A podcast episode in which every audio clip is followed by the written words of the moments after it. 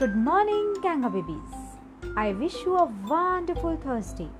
Today, I'm going to talk about farmer. Children, do you know who is a farmer? A farmer is someone who grows plants and raise animals for human use. Farmer have to work very hard and long hours in order to be successful. The work of farmers is necessary for human survival.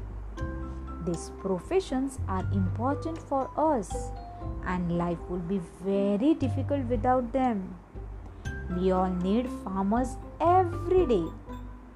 For the growth of a sound mind in a sound body, we need proper food. This food is provided by the natural fruits and vegetables grown in crops at different times of the year depending on the seasons. This proof that the importance of farmers.